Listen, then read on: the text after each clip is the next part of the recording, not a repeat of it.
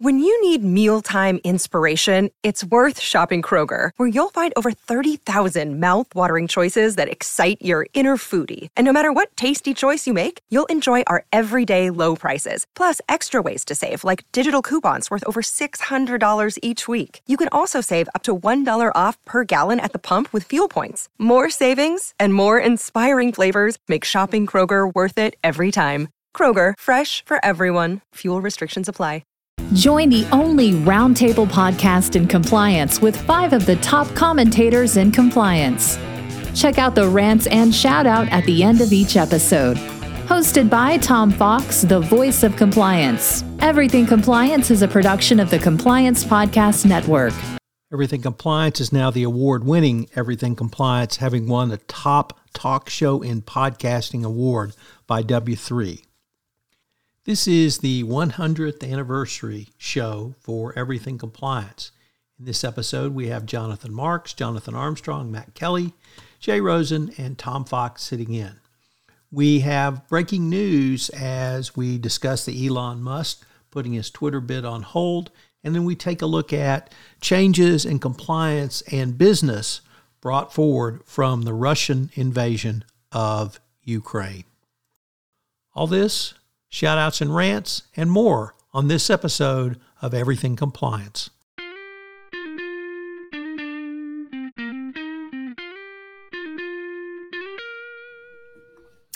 Hello, everyone. Welcome to the award winning Everything Compliance. And today it's even more special because it's our 100th anniversary show. Um, on Everything Compliance, we never get to do breaking news, but the gift that keeps on giving gave us a gift this morning. Yes, Elon Musk made Matt Kelly's prophecy come true that he would indeed pull out of the uh, his offer or contract, I should say, to buy Twitter, although it's just quote on hold end quote. So we thought we might start with a little discussion of, as Karen Woody would say, the gift that keeps on giving. So Matt, uh, I don't even know where to begin, but I'm going to ask you to begin. Well, Tom, I think that's exactly the point because I'm pretty sure Elon Musk doesn't know where to begin either with this deal. But uh, so technically, what the, the news that happened is that at 5:54 a.m. Eastern Time today, Friday, uh, he announced that the deal is on pause. Uh, while he tries to, uh, I guess, revisit with Twitter's management how many Twitter accounts are actually bots. And uh, this is allegedly because two weeks ago, uh, Reuters pointed out in a filing that Twitter had made that at least 5% of uh, Twitter's users are, in fact, not actual human beings, they're bots. Now, I've never really dwelled on this, but I always thought the percentage was maybe much higher. Um, on the other hand, it is not actually news that Twitter has disclosed this sort of figure about bots. Um, it has done that in the past, and it has literally done it in the past just with this disclosure. This was out two weeks ago, and Elon, what he woke up in the middle of the night to figure it out now, uh, but he announced at 5:54 that he was putting the bid, the his bid on hold. And then he announced later on that he is still committed to the acquisition, which I guess is still on hold. Um, look, nobody knows what this means. And I think that is exactly the point here is I don't think Elon ever actually had a clear sense of what he wanted to do with uh, Twitter as a business. Because he had said previously, after he announced his bid, that he hadn't really thought about the economics of what to do with Twitter. I that is the only thing from Elon I absolutely believe. I don't think he has any clue. I don't think he's given this any thought at all. What are we supposed to do with this business, which has seen a depreciation in its share price, but Twitter, you know, occasionally does make money. Um, I don't think he's got any clue how he would try to make Twitter more profitable. Uh, there's going to be enormous debt financing here. And I don't think that the finances are going to be there to pull it off. Never mind that that's Twitter will have enormous debt loads. Elon is going to have enormous debt loads. He's going to have all of his Tesla shares as collateral, which Tesla, by the way, their shareholders hate this deal. Um, they're all, you know, they're, they're going to be leveraged up to the hilt. This all came out, the original bid, before the stock market basically went into the tank for the last six weeks. So we have a big mess. Um, we also have news that the SEC is investigating uh, Elon Musk for misleading disclosures about the um, number of Twitter shares he was acquiring, uh, which then would have led him to acquire even more shares before he told people that he was acquiring his way into the company. We could go on all day long. Uh, we haven't even touched on the significant ethics, compliance, corporate culture, and social values issues that would arise with Elon owning Twitter. Uh, he had said recently that he thinks any speech that is legal should be permitted. What he's really trying to evoke there is the age old question we have talked about many times is something legal but not ethical? Is that still okay?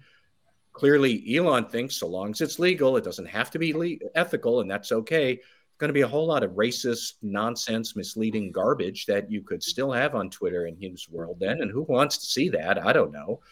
Um, so you could go on and on and on. And I feel really bad for the Twitter employees who are suffering enormous angst over Elon.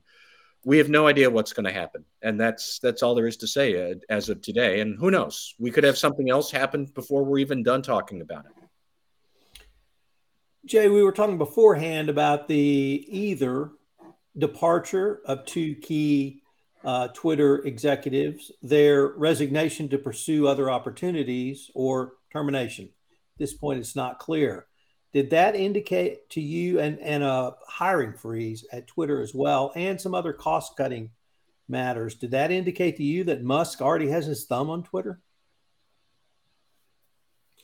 It sounds like he's pulling. If it doesn't have his thumb there, he's pulling the strings. I mean, there usually is a period uh, until the merger actually occurs before he can start making policies. So uh, it seems rather strange that this information is coming out right now. So we had uh, a deal that has gone south in terms of the finances. Matt, you pointed out uh, correctly that Musk has leveraged himself to the hilt uh, overlaid with the stock market deciding now is the time to tank, which is driving down the price of Tesla stocks even more uh, than simply Musk's uh, taking his attention away from his primary company and pissing off the Tesla shareholders. Uh, does that, uh, if the Tesla stock dropped significantly, does that put him at risk of being called on any of these loans that he's taken out to buy Twitter? So yes, it does. Um, if I think the when the deal was announced, the figure was that if Tesla depreciated by about forty percent, the loan would then be called. Uh, now, what is interesting to me is that since the deal with since this whatever it is that he announced this morning that it, the deal is suspended, but he's still committed to it. Um, since that news came out, what has happened? Well, the market interpreted this as the deal's not going to happen at all. So Tesla shares went back up in value and Twitter shares went down. Well, that actually means Elon now has more net worth to buy a company that has a depressed share price. Could this be a market manipulation play? which I would not put it past Elon to do this because, frankly, I think he's already under investigation for this already, not for this deal, but for things before. His 420 funding approved tweets from a couple of years ago with Tesla. He has tweeted often about the price of Bitcoin, uh, which he is a major holder of, which also has been tanking the last couple of weeks now. So, across all of his big major holdings Tesla, Bitcoin, Twitter, and whatever else he might hold privately that we don't know, all of those values are going down. And now he's announced this thing, whatever it is, that I'm not going to do it, but yes, I'm committed to it. And suddenly the pricing starts moving back in a favorable direction for him, where he could renegotiate to get Twitter at a lower price while he's got more valuable collateral to put up for a loan all because of two tweets that he sent out because he's one of the most followed people on Twitter. There's no way the SEC is not wondering is this market manipulation or not? I would not be surprised if the Justice Department is looking is this market manipulation or not? Everything about this deal stinks or it communicates that Elon doesn't really know what he wants to do with Twitter, probably didn't understand exactly what he was getting into when he had to buy it, and now realizes Twitter is still a basket case with no clear strategic path to growth. And and I'd like like I said, we could talk about this for hours because I don't think anybody has any clue what's going on, including Elon Musk. So, what did you think about his excuse for putting this on hold? The alleged uh, five percent threshold of either fake accounts or bots or something else that wasn't real and wasn't potentially generating revenue for Twitter. Well, it's interesting that clearly he's going to say that Twitter and I have to figure out well, how well is it 5% bots? Is it 50%? Is it 10%? I, I would suspect that Twitter doesn't know. I and there are people already who are saying on Twitter that this is not something that can be confirmed ever because AI has become so sophisticated that there are plenty of disinformation specialists or commercial interests that are using AI bots so sophisticatedly that you can't distinguish is this an actual person or a bot? And so Twitter would, and possibly Elon is trying to get Twitter to prove something that cannot be proved, which lets him say, I'm out. You can't meet my demands. And I don't have to pay your billion dollar breakup fee. I the only people who are benefiting from this nonsense going on with Twitter are going to be plaintiff lawyers and securities law professors who will be able to teach a whole course on Elon Musk in the fullness of time. Um, and I, I think that that is probably what he is doing is he's looking for an out to have it, to be able to exercise it. And I suspect that he's going to try and pull it. But like I said, we don't know. So, Matt, do you really believe that he never intended to purchase the asset? And this is, you know, the aftermath, all the hubris. But is is this uh, self fulfilling prophecy, or is he just going south? He he seems like he's a man in love with his own ego who wanted to be able to try to buy it if he wanted, or to be able to just mess with the market and everybody's minds for a while and then get away scot free. And now he's finding that actually maybe he can't do that. That's my suspicion. But you know, look, I, I don't know Elon Musk. He doesn't follow me on Twitter. I don't follow him. I do think that some of the tweets that he has sent out in the past show that this guy has some serious issues. Um, so we we like we really don't know, but you can't ignore the fact that there are actual people who depend on Twitter for commercial interests. They work at Twitter and they're being whipshod back and forth, and they've got no sense of what he's doing, what he would want to do. And some of the things he has said, particularly around letting some nut job like Donald Trump back on the largest social media.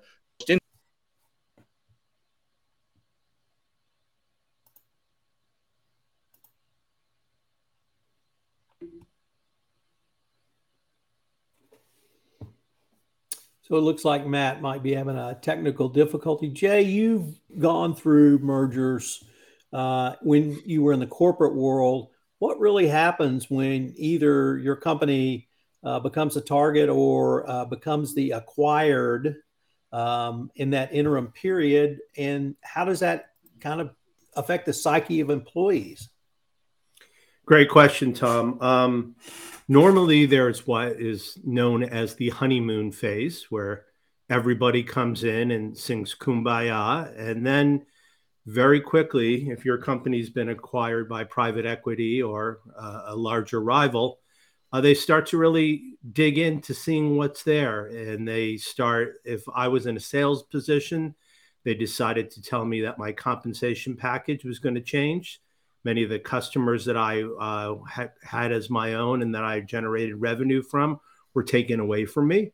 And very quickly they wanted to do more with less and i found that that was not putting me in a position to satisfy my customers in the way they needed to be taken care of in a professional manner. So that led me to think about when bonuses were going to be paid whether or not i wanted to stick around and that set in uh, you know in flurry a whole mess of the decisions that i needed to make and that uh, merger was announced in July, and I was out of there by the final uh, f- several months later, I think in February. So in less than six months, there was a big change in their workforce. So that's a lot what's going on. So when you're talking about the people at Twitter now, they don't know what to do. They are getting whipsawed back and forth. Are we getting acquired? Are we not getting acquired? So it's it's really a position where um, they try to sort all this stuff out. So when the merger closes, that they know which teams are staying and which people are moving off onto greener pastures. So that's my experience on the merger. Matt, what do you where do you think Twitter goes from here when this all falls through? Do they get their billion dollars? Do they continue cost cutting? Do they revamp operations or do they try to return to where they were? Uh, nobody knows. Uh, I suspect that even for the richest man in the world, he probably does not want to part with the billion dollar breakup fee. And he's going to look for some way to not pay it if he walks away from the deal. So that's where I went back to the one one of the two groups who will benefit here are plaintiff lawyers because there's going to be lawsuits over this. There already are. Um, and then strategically, what does Twitter do after this? Who knows? Because already the CEO just ousted two of his top product development lieutenants yesterday. Jay is entirely right that a lot of people, when a merger comes through, they get spooked, they leave uh, some people probably already are doing this at Twitter, and there's going to be this hollowing out of the human talent. And we all know how this works is that the best people leave first because they can. And if you're a company on the downswing, it becomes a self-fulfilling fulfilling downward spiral and you wind up with the worst because they can't get another job and i hope that's not what help what happens to twitter but it's it's going to be an enormously stressful period for this company now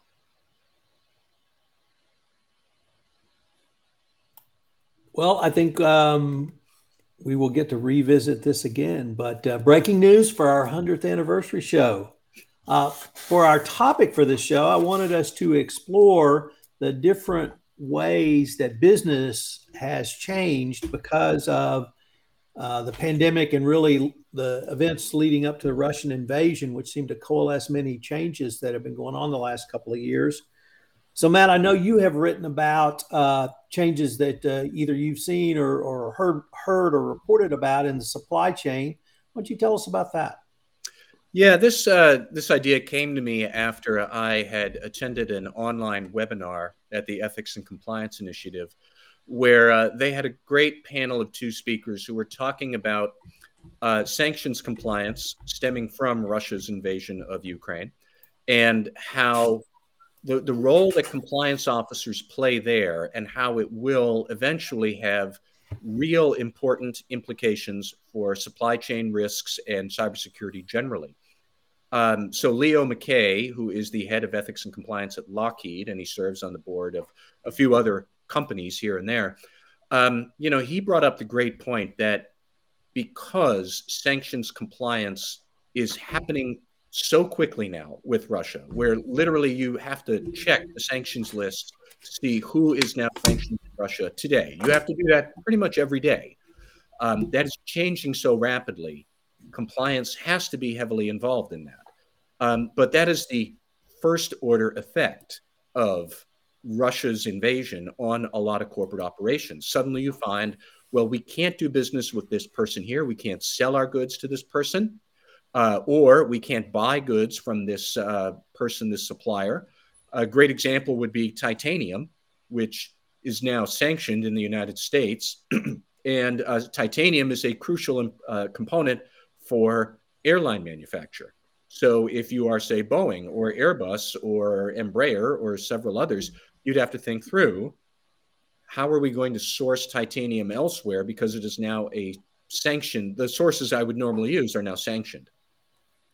And that was Leo Mackay's point is that compliance is the first order effect, but the company is going to have these second order effects that suddenly our supply chain or our customer chain is going to come under strain. And key suppliers might get knocked out. Standard customers might suddenly get, uh, you know, they're unavailable because of sanctions. So compliance officers would then need to help the rest of the business think through the second order effects on your upstream and downstream operations.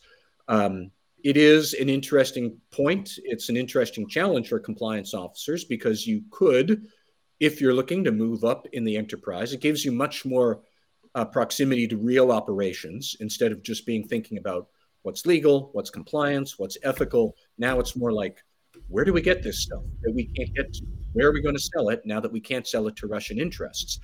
Um, you know, there are a couple of key capabilities that become more important when you start thinking this through.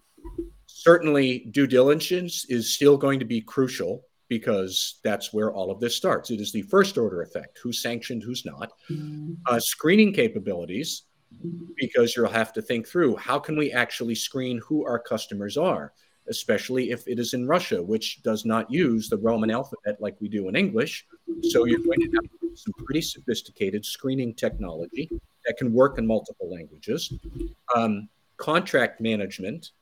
Are we making sure that our suppliers we can use are not also working with their suppliers? Are they sanctioned? Do we have fourth party risks that we have to think through? Because if we do, we're going to have to game that out, which is the next capability. You're going to have to work with maybe your procurement team or your sales team or your operations team. How could we do scenario planning? These key suppliers here are suddenly gone. How can we replace them that quickly? These other customers over here, I can tell you right now, salespeople, they're going to sanction them by the end of next week. You can't count on them for your revenue projections. Um, and then something even as mundane as inventory control, which is probably more like the procurement function, but you'd have to warn them. We're not going to have these supplies anymore. How many of them do we have right now? Because we need these many widgets for 90 days while we go and search for a substitute because our primary supplier has been sanctioned. So that's five capabilities I just outlined there. The first three due diligence, screening capabilities, contract management for your third parties. That's very much in the compliance functions wheelhouse. That is what you do for anti corruption for a long time. And that was Leo Mackay from Lockheed. That was his big point is how can you leverage your anti corruption experience and capabilities into helping the rest of the business with supply chain risks that they're going to have to think through. Um, it's going to be difficult, not anywhere near fully understood and done because we have no idea when this war is going to end. We have no idea how many more people are going to be sanctioned. But it is an interesting challenge that can give compliance officers a lot of more profile and exposure to the rest of the business.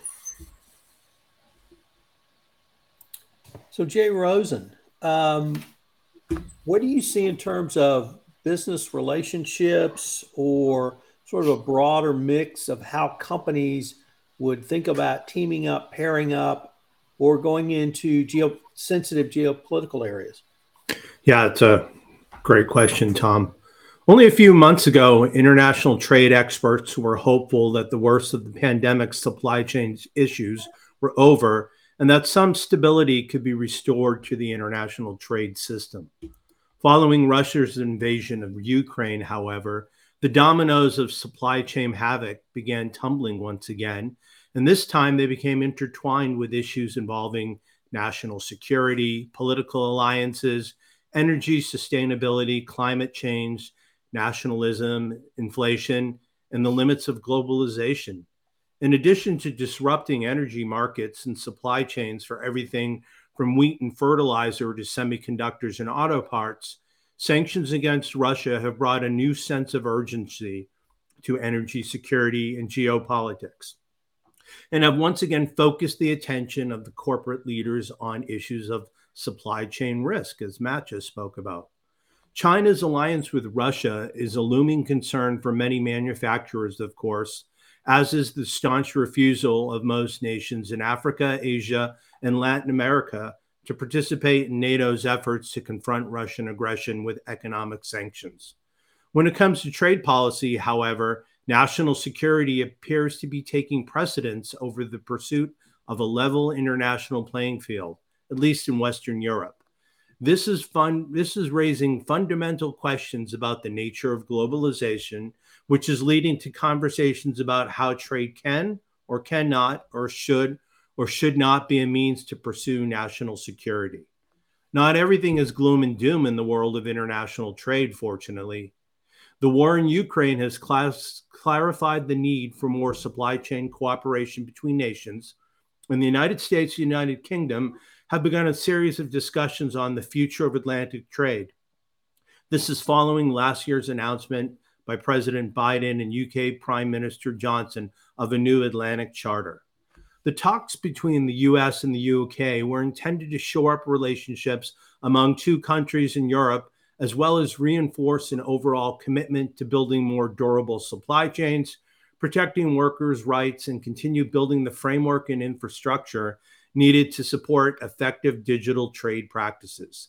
In the private sector, however, there is a great deal of concern about the successive waves of uncertainty caused by the last few years by trade wars, the pandemic, the Suez Canal crisis, Brexit, climate change, and now the fallout from the war. Many senior executives are seriously overwhelmed by the uncertainty of the moment and are looking for a way forward.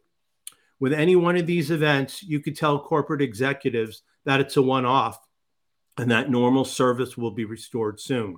But after so many of these, boards are now going to be asking what shoe is going to drop next and where is the assurance that certainty of operation of global supply chains. This must begin to color how companies organize themselves regionally and globally. Some companies are already decoupling from China, restructuring supply chains, and in some cases, moving their manufacturing facilities closer to home. Here's a sobering consideration any positive impact of the war in Ukraine on transatlantic relationship could be lost as a result of the US presidential elections in 2024 or maybe even destabilized to a degree by the 2022 midterms. A serious economic downturn due to the effects of the war could increase the probability of a second win. I hate saying this for Donald Trump or for the election of another president sharing his nationalist, unilateralist, and EU and NATO critical views. For Europe, this means that the reaffirmation of the United States' crucial security role in the continent cannot be totally guaranteed beyond the next two and a half years. At the same time, it cannot be ruled out that the war in Ukraine will still be ongoing in some form beyond 2024 and may have lost some of its crisis urgency in Washington and European capitals. This means that, however improved the transatlantic relationship is today as a result of the war, this coming period will also be marked by nagging European concern about the return of Trump or Trumpism to the White House. Tom?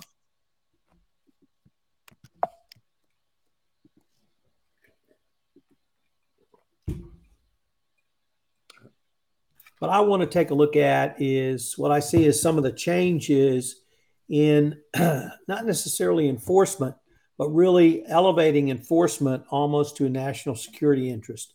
And uh, Mike Volkov has written about this, and the point he made was this did not start with a Russian invasion of Ukraine or even where I'm going to start it. It really started a couple of years ago uh, literally under uh, the Trump administration with the increase in sanctions and export controls. But it's been an ongoing process. But the Ukrainian war has really coalesced this in a couple of different ways. So I'm going to start with uh, last November when the Biden administration issued their statement on countering corruption. And this was, in many ways, um, well, first of all, it raised corruption to a national security issue. So that got the attention of every compliance practitioner, at least in the anti corruption space. M- much of what the policy uh, and strategy centered on was internal government resources, internal government focus.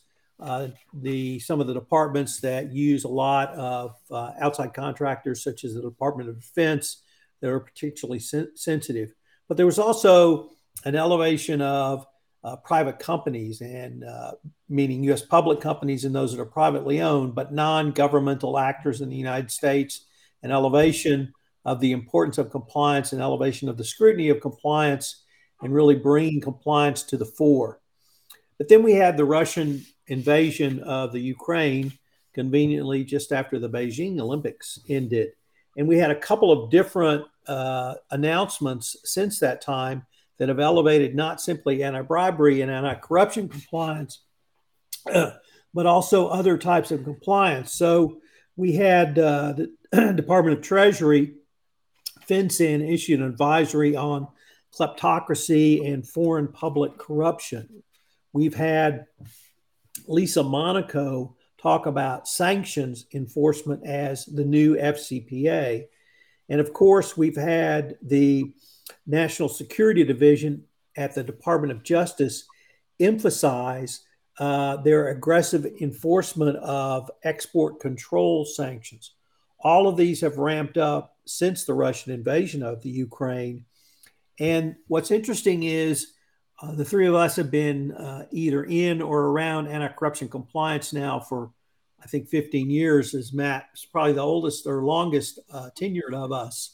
And the Department of Justice and Securities and Exchange Commission have worked out a you know a pretty workable model of enforcement in terms of uh, putting incentives in place for self disclosure, having internal investigations done by companies, and those results turned over to the DOJ and SEC, uh, penalties assessed, and uh, either uh, typically a deferred prosecution agreement or other settlement agreement put in place. Well, that same model now could be used in a variety of other ways. So, for instance, for export control sanctions, you have the Department of Justice. I mentioned the uh, National Security Division at the Department of Justice, but also the Department of Treasury now uh, will be involved in BIS. Its leads on export controls. Uh, another Treasury Department, FinCEN, really leads the AML effort going forward uh, but they will also be working closely with the Department of Justice uh, as well. And, and one other interesting um, development that I don't, I'm not sure many people really saw is if you go back to the uh, seminal AML law of 2020, which was the first major change in U.S. Uh, anti money laundering laws, literally since the Patriot Act after uh, uh, 9 11 there was a whistleblower provision in there, and I, am sure Matt and I both commented on that, that at the time. Uh, Jay, you might have as well. Uh, but that whistleblower provision now comes into play around Russian oligarchs, uh, their assets, and the kleptocracy initiative. Because if you can help secure one of those uh, 500 million to 1.5 billion dollar yachts, can you say 30% of that? Well, if you can, that's a lot of money. And so there are people who are actively looking for those yachts and communicating that uh, not simply directly to the government, but also to law firms who are involved in providing that information of whistleblowers to the government. The SEC's Office of the Whistleblower works closely with a cadre of former SEC officials and others who are in private practice now in their whistleblower program. Once again, that model has now uh, been put in place around uh, the, this hunt for a- assets of Russian oligarchs and other kleptocrats. So we have incentivized, uh, in many ways, this now national security fight, and they um, are law firms that are actively pursuing these and if they get information, reputable information, and can pass that along to the appropriate government agencies. And then a seizure is made, and that whatever that asset is, whether it's a yacht, whether it's an apartment, whether it's a the house of an Armenian kleptocrat in Greater Los Angeles that just uh, got seized. Well, uh, some of that money could go to the, the, whistleblower or reporter under the AML law of 2020, which was not available to them previously. So I really see uh, we've hit a true uh, watershed mark around the types of compliance that the three of us and many others have talked about for multiple years and an elevation of this uh, going forward. Um, it's uh, certainly exciting. And uh, Mike Volkov, as I began this segment, he has written that uh, the new the new times are here, and even Lisa Monaco said that uh, sanctions enforcement is the new FCPA. So all of this is going to make compliance much more important, and individual compliance professionals uh, will have a greater responsibility, if not roles in their corporations, because the visibility of this has risen uh, at the to the top of uh, the U.S. government. So uh, that was really the area I wanted to explore uh, on this. We're going to have a quick word from our sponsor, and we'll be right back with Jonathan Armstrong, Jonathan Marks, shout outs and rants.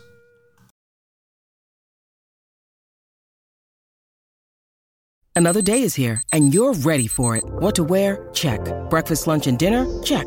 Planning for what's next and how to save for it? That's where Bank of America can help. For your financial to-dos, Bank of America has experts ready to help get you closer to your goals. Get started at one of our local financial centers or 24-7 in our mobile banking app. Find a location near you at bankofamerica.com slash talk to us. What would you like the power to do? Mobile banking requires downloading the app and is only available for select devices. Message and data rates may apply. Bank of America and a member FDIC.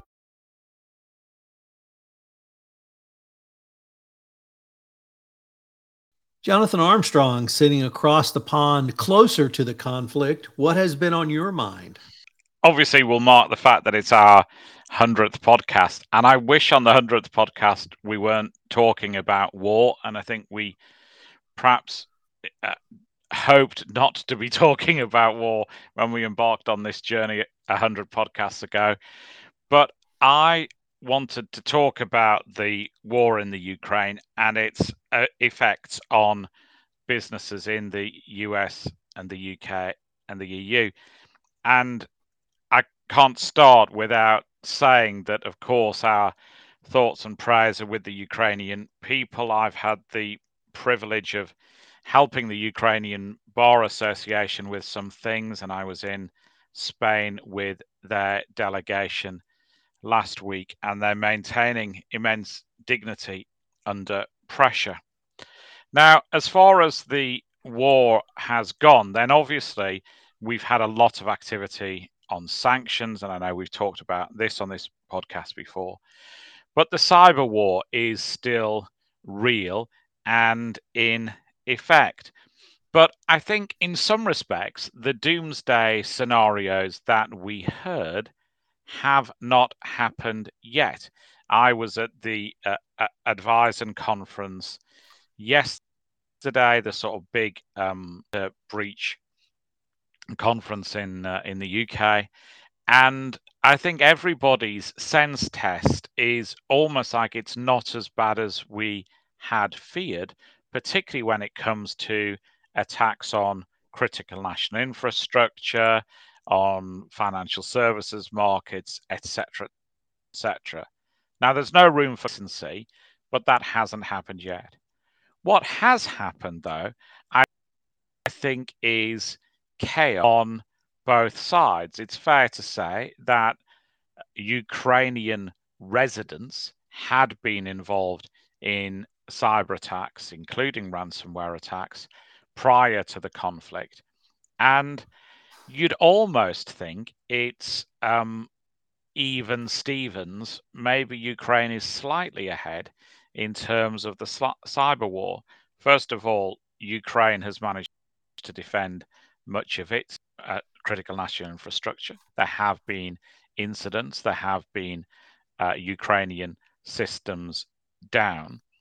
But um, we have seen that there have been attacks uh, on Russia from those taking the Ukrainian side. There's a loose collective called uh, Anonymous, for example, that, that people associated with that have taken down the Russian media regulator, uh, Roskomnadzor, uh, which some of the filings from that agency to the FSB, the uh, uh, Russian uh, KGB successor, if you like that may or may not have had an impact on some Western organizations too, depending on the nature of those reports. We've seen an attack on the Russian broadcaster VGTRK, which exposed 20 emails. We've seen exposing details of Russian army command systems. We've seen interference with TV broadcasts and seen somebody semi comically try and alter the uh, routing data related to a yacht which uh, is reportedly associated with President Putin. Now, in any conflict, there have been uh, Uh, collateral damage in Russia as well. Many Russian citizens have had their details exposed. The volume of leaked Russian email addresses, at one report, doubled in March. And for context, that was five times more than in January.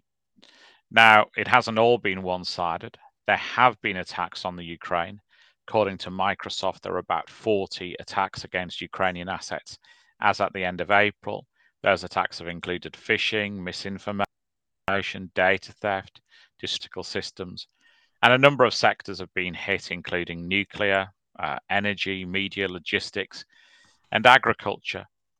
But one of the most relevant things, I think, to our or is the collateral damage on the West. We have had a number of our clients have been attacked, and the main damage, I think, is ransom. Now, whether you believe it or not, Putin uh, reportedly was trying to get um, a, some of the ransomware gangs under control.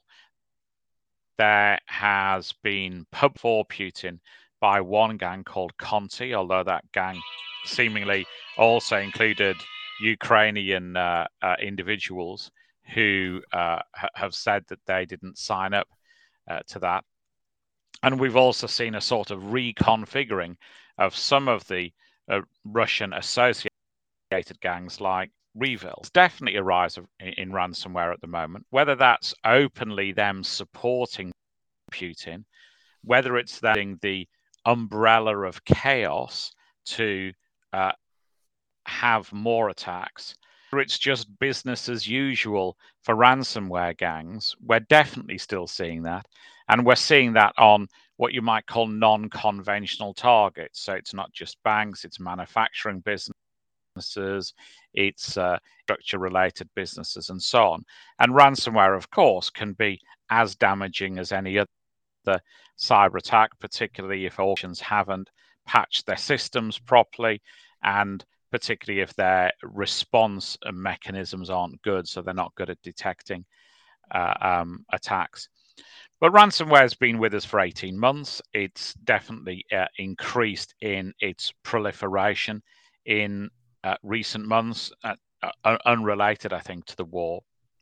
But what, what does make things different is the hardening of the insurance market. Ransomware is typically something that corporations have tried to insure against in recent years the market has contracted at the same time as these attacks and at the same time as we've had debates about war exclusion clauses. So there's been quite a bit of litigation in the US over previous ransomware attacks where they've uh, emerged from conflict, with insurers saying, well, this is an act of war, not a sort of regular ransomware attack. And of course, attribution, finding out who's caused the attack, is always really difficult because, surprise, surprise, threat actors don't leave business cards.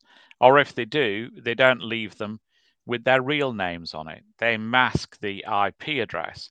So, for example, attacks can be associated with North Korea, even though North Korea doesn't have that many IP addresses and a lot of attacks don't originate from North Korea.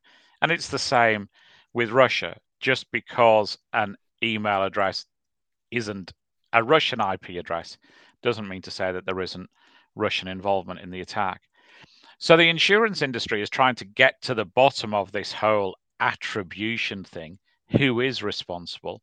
And there's undoubtedly going to be a lot of litigation over this, particularly for those corporations that have been caught up in ransomware uh, in in times of conflict.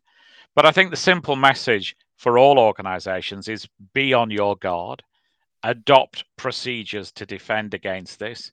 That might be making sure that the tech guys are up to patching, that might be rehearsing your data breach procedures, that might be board awareness sessions.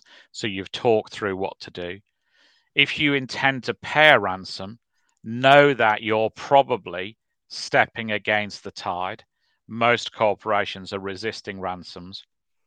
You're going to have extra difficulties paying a ransom at the moment because of the sanctions regime toughening, because of the action that governments are taking against uh, cybersecurity exchanges that are often used to move the money from the legitimate corporation to the threat actor.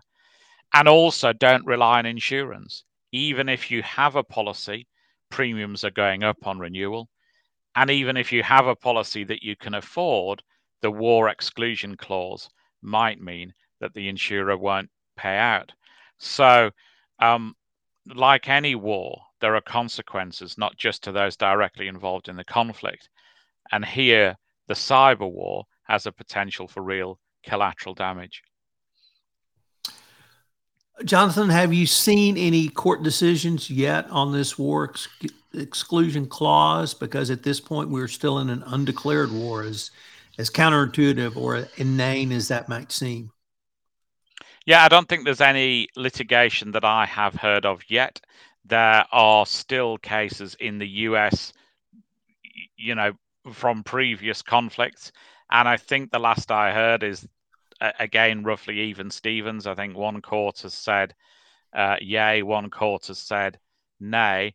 But um, insurers had beefed up the clauses uh, prior to this conflict commencing. So the Lloyd's standard clauses, for example, had been revised. So even prior litigation is no real guide because the clauses in the main look different. I think almost certainly litigation will follow this episode, though, and we know that a large number of organizations have been hit in the chaos uh, in, in the chaos. As I said, the attribution thing is always going to be challenging. It's relatively easy for good technical specialists to give you a probability that a certain gang was behind a certain type of attack because the, the, the code used to encrypt is a little bit like a foot uh, a fingerprint. So maybe they can say probability. Very few people, and in very few attacks, can we say certainty. Jonathan, one of the interesting side effects I have seen from sanctions against Russian individuals and corporations has been companies more reluctant to pay ransomware um, because they cannot identify who the ultimate end receiver is. And if they can't identify the ultimate end receiver, a payment of a ransomware um, uh, extortion after an attack uh, could violate U.S. sanctions. Are you hearing or seeing anything from that angle? Yeah, absolutely. The number of people paying ransoms has declined. I know I did a rough straw poll uh, amongst people I know, uh, there's maybe 35% of of cases maybe where ransoms are paid. We've not uh, w- uh, personally much lower percentage uh, from our, our clients, and, and I think there is that recognition that you, you, know ties in with things like ESG. If you're saying you want to be a good corporate citizen, being a good corporate citizen probably doesn't include making criminals rich. Um, and so there's already been, I think, a, a, moral judgment in many cases against paying ransoms. And you're absolutely right that the sanctions regime tightening has made it more difficult. You know, sanctions against cyber criminals aren't necessarily new. We've had them for maybe four or five years, uh, but they're definitely increasing in severity. And this, um, and the sanctions against middlemen, if you like, just makes it even more challenging as well because the whole cyber currency world, because of its interconnection, you not only don't know who the end recipient is of the money, you don't know where they bank, and many banks are sanctioned, but you also don't know the exchange that they're using to turn, you know, your clean money through dirtiness and cleaned out the other side. So it's definitely a risky business if you do intend to pay ransoms. Jonathan Marks, what uh, changes uh, from the Russian invasion of Ukraine did you see in the area of ESG? That's a great question, Tom. And I think before we unpack that, let's try to take a little bit of a step back here and and and and talk about you know how ESG came about. You know how an environmental, social, and governance really did come about, and it could be traced back to I think 2004, where UN Secretary Kofi Annan wrote over to over 50 CEOs of major financial institutions, inviting them to participate in what I, I think it was um, an initiative under the auspices of the UN Global Compact and the support of the International Finance Corporation and the Swiss government. And, and then shortly after that, there was a study that was done that was entitled Who Cares Wins, uh, with, I can't say his last name, or, but I think it's Knoepfel as was the author. And the report made the case that embedding environmental and social and governance factors in capital markets make good makes good business sense and leads to more sustainable markets. And so, you know, taking into what's happened with the Russian invasion, let's again let's unpack this a little more and talk about you know the environment, social aspects of this, and the governance aspect of all of this. So, you know, obviously the Russian invasion, you know, does disrupt supply chain, right? And so we want to make sure that from a supply chain perspective, when you're going out and you're replacing some of those suppliers, that you're doing so in a, in a conscious manner, and you're not just, you know, engaging with vendors or suppliers that have problems or could be perceived to have problems. I think a lot of companies work pretty hard in making sure that their suppliers were ethical and honest folks. Um, at least some have, or most have. And I, I think that's an opportunity there for you know organizations to kind of deviate to the left a little bit because they're they're really looking to replace what was lost, especially you know things that were done in the Ukraine or um, things that were potentially done in Russia. So I mean that's supply chain to me is probably one of the bigger things there, but also you know bribery and corruption also plays big with that as well you know, with regards to the Russian invasion into the Ukraine and with the war that's going on. It's not like we're not focusing on FCPA and bribery and corruption issues now.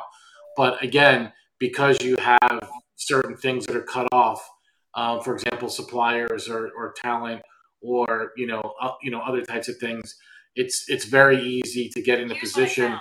It's very easy to get in a position where, you know, bribing, you know, paying a bribe you know, in order to get something done um, or to, you know, to win some business, you know, might be a little bit easier or at least, you know, in some people's minds justifiable, you know, with regards to what kind of what's going on.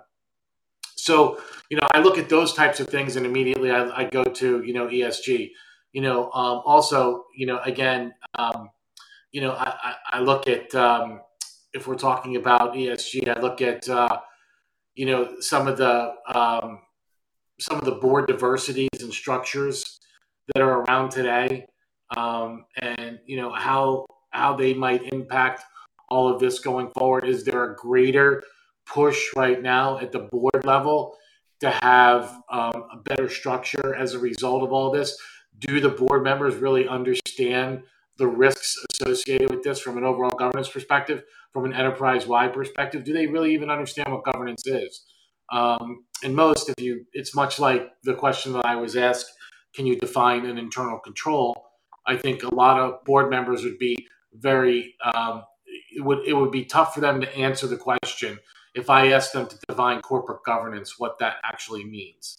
And so, you know, again, you know, having the right people on the board, you know, certainly does matter. And we, you know, we saw that, you know, we keep seeing, you know, glimpses of this through things that are manifesting themselves outside of sort of ESG and making sure that you do have the right board members on place. I think um, one of the one of the issues that we talked about last week, Stericycle, you know, not only did they remediate their compliance program or try to enhance their overall compliance program, but the, one of the other things that they did was they actually replaced board members and senior management. So, um, you know, as a result of that that particular issue that that we were talking about last week with regards to you know the bribery that occurred or allegedly occurred. But Um, you know, overall ESG, you know, you know, environmental things and and social things and and you know all things governance. You know, I think it's a great question, but more importantly, if you take a look at all of this, and I mentioned a couple things here, I think the other thing that we really need to go back on is that um, people that are claiming to have these programs in place, you know, are they are they really working? Um, you know, I see more and more companies making pretty bold statements, and so you know, the question really is: is that are those things, are those metrics really holding true? So, you know, um, from an ESG perspective, and what that really boils down to is risk and understanding overall risk and what the risk is of the organization you know and are we focused in on those particular risks um, and and are those risks really um, being dealt with and um, something that you know sort of sort of in parallel to all that you know identifying those risks and making sure that all these things are managed um, today from an esg perspective um, all those other things, you know, all the other things that are, are, associated with that is, you know, who's managing all of this. Um, you know, it, it shouldn't really solely rest with compliance, but in some organizations, it's it, it is it is it is buried in there. So, you know, I I think it's a great question. I don't have all the answers here from an ESG perspective, but if I'm an organization and and like I said, if my supply chain is disrupted or there's any other types of disruption in my business, I would want to map those to those particular risks and those risks to my overall ESG program. You know, looking at it from you know the environment perspective, environmental, the social, and the governance perspective. And you know, if there are things that need to be tweaked or modified, they should definitely be tweaked or modified, especially when it when it comes to making specific disclosures if you're a publicly traded company. Jonathan, I'd like to focus on the G part because now, literally over the past two years, we've had a worldwide pandemic, we had an insurrection at the US Capitol, and now we have uh, Europe's first land war in over 70 years. Uh, what we used to call black swan events just seem to be events now. Could this also be used as a reason to, to have a discussion about the board and board governance and board oversight? not in a tactical sense um, with some of the strategies you've described, but really get a board to understand they need to start considering risk on a much broader and strategic level, at least how to assess and respond to it? Yeah, there was a study that I read by the NACD, an oversight survey study. Tom, it's a it's a great point, um, and I think it said um, more than was it more than three quarters of directors indicated that over in, in the last two years, ESG discussions have appeared more frequently on their board agendas, which is interesting, right? Um, and these discussions often take place at full board level, right? Um, you know, most of them take place at the full board member level. There's also discussions from some organizations in the gov- the actual governance committee or at a committee that was completely and totally dedicated to ESG issues.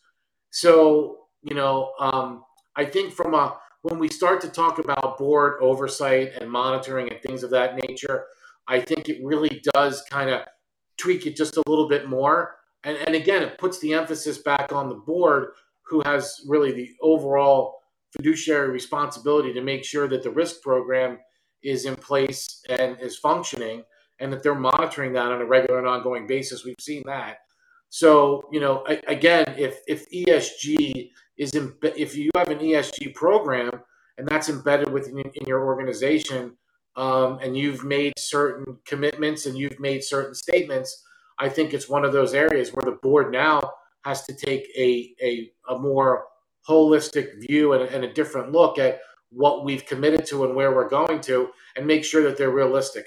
There's nothing wrong with changing your approach or your or something as a result of an event or you know like we talked about blacks you talked about black swan events you know that's fine i think the more important thing going forward is making sure that these programs are properly monitored and people don't have false expectations with regards to the organization. Because if you remember what i said before the way this all started was it all started with you know um, kofi annan talking about um, investing in organizations that have these strategies and these initiatives in place because they felt that these strategies and initiatives you know really were something that that were meaningful and more, and those organizations were more sustainable not only currently but in the future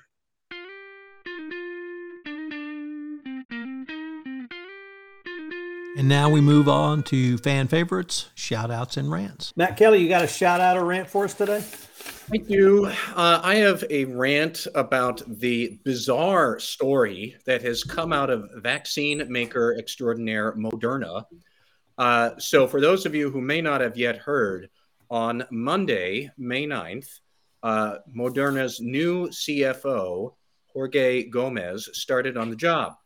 On Tuesday, May 10th, Mr. Gomez's previous employer, Dentsply Sirona, announced in an SEC filing that it had opened an accounting probe into financial irregularities at the company uh, involving some senior members of the uh, finance administration at Dentsply. They did not specifically say the CFO at Moderna, Mr. Gomez, but they did say that current and former senior executives were suspected of manipulating um, credit sales and uh, incentives at the company to uh, fabricate some results or boost sales, do earnings manipulation, and so they could hit personal sales compensation targets and compensation goals.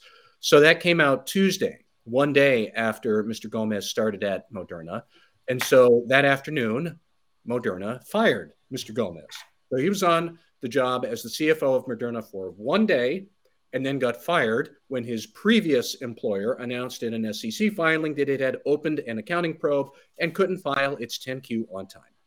That is the most wackadoo set of circumstances I thought I could ever hear until I looked up Moderna's disclosure about firing Mr. Gomez, where they said that for his one day on the job, he would now be paid a full year's salary of $700,000 uh, plus a full year of Cobra health insurance coverage, which I'm going to guess is at least $10,000 because when I've been on Cobra before, it has been at least two grand a month. So I will charitably say he has made over $700,000 from Moderna for working one day.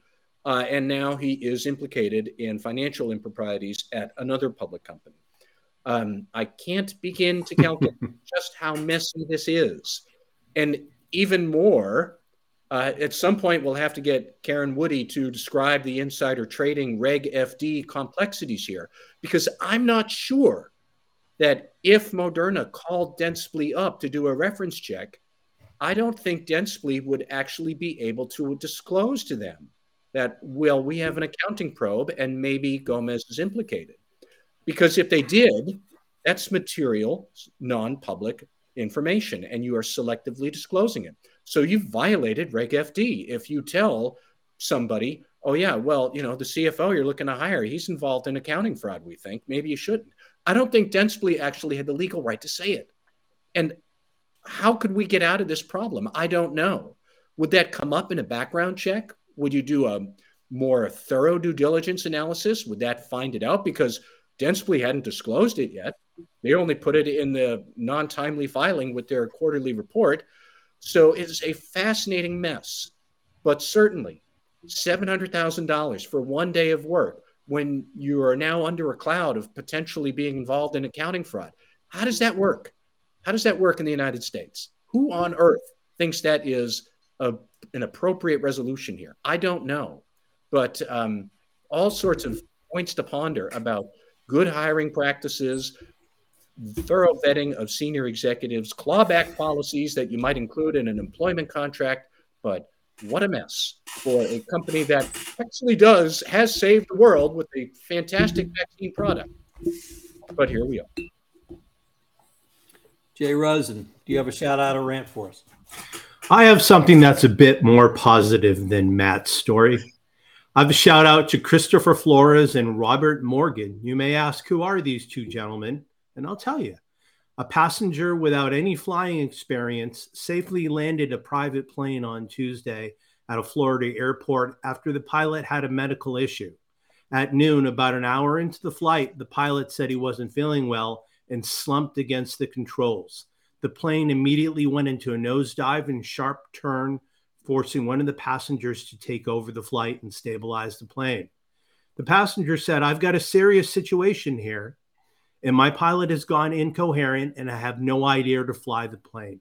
During a nearly 10 minute exchange, the aircraft traffic controller, Christopher Flores, guided the passenger, then about 20 miles east of Boca Raton, telling him to hold the wings level and follow the coastline and attempt to slowly descend. Robert Morgan, the second individual, the air traffic controller who helped the passenger successfully land the plane in Palm Beach, described his experience in an interview with a local TV station. Quote, I knew the plane was flying like any other plane, and I just knew I had to keep him calm, point him to the runway, and tell him how to reduce the power so he could descend and land. So kudos to Mr. Flores and Mr. Morgan for talking the unnamed passenger down. Hey, uh, you might want to know that uh, given your Hollywood experience, this is literally the plot of a movie that is now on Hulu.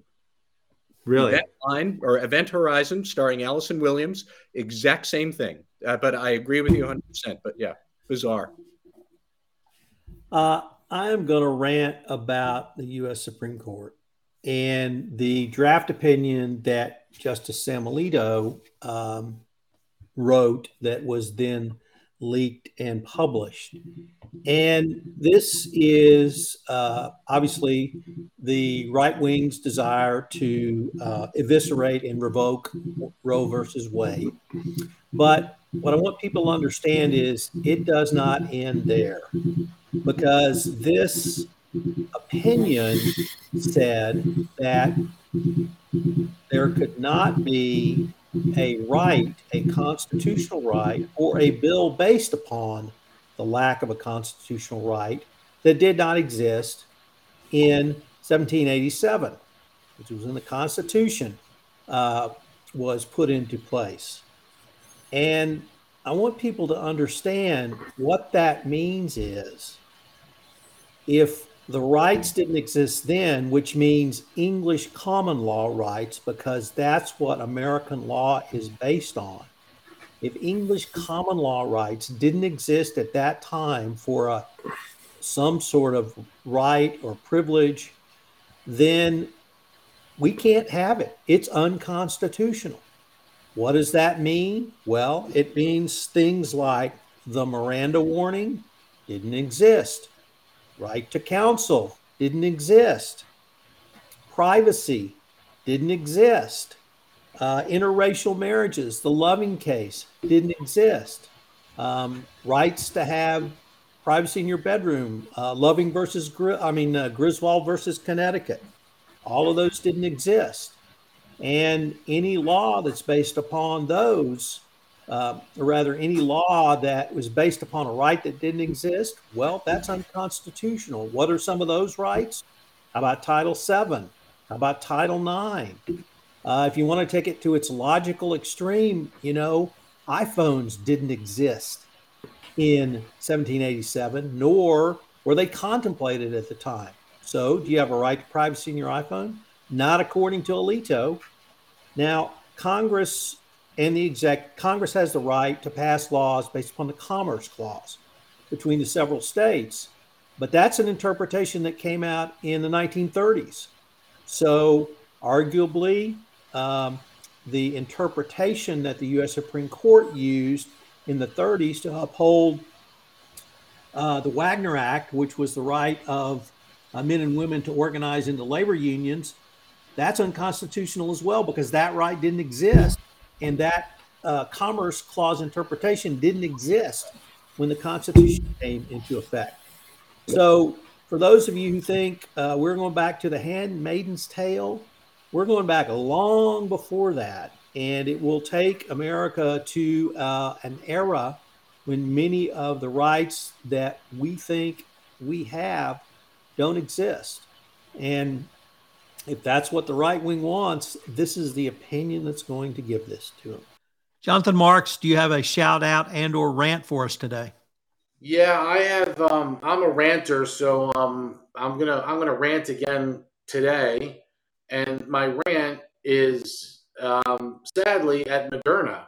Um, if you if you are actually have a pulse and you're reading the newspaper, most people will have learned today or yesterday that their newly minted CFO of, of lusty two days was let go, and the reason that that individual was let go was because Moderna found out that there were alleged financial improprieties at his prior organization, um, which apparently did not come up um, in the vetting process. So, you know, the question is, was the individual even vetted?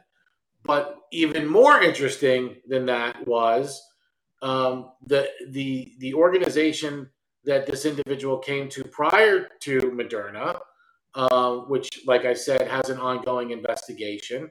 Um, the, the the the organization prior to that organization um, had an FCP enforcement action and the FCP enforcement action, if you read what the vice president of compliance talked about, talked about control gaps and control weaknesses and the like.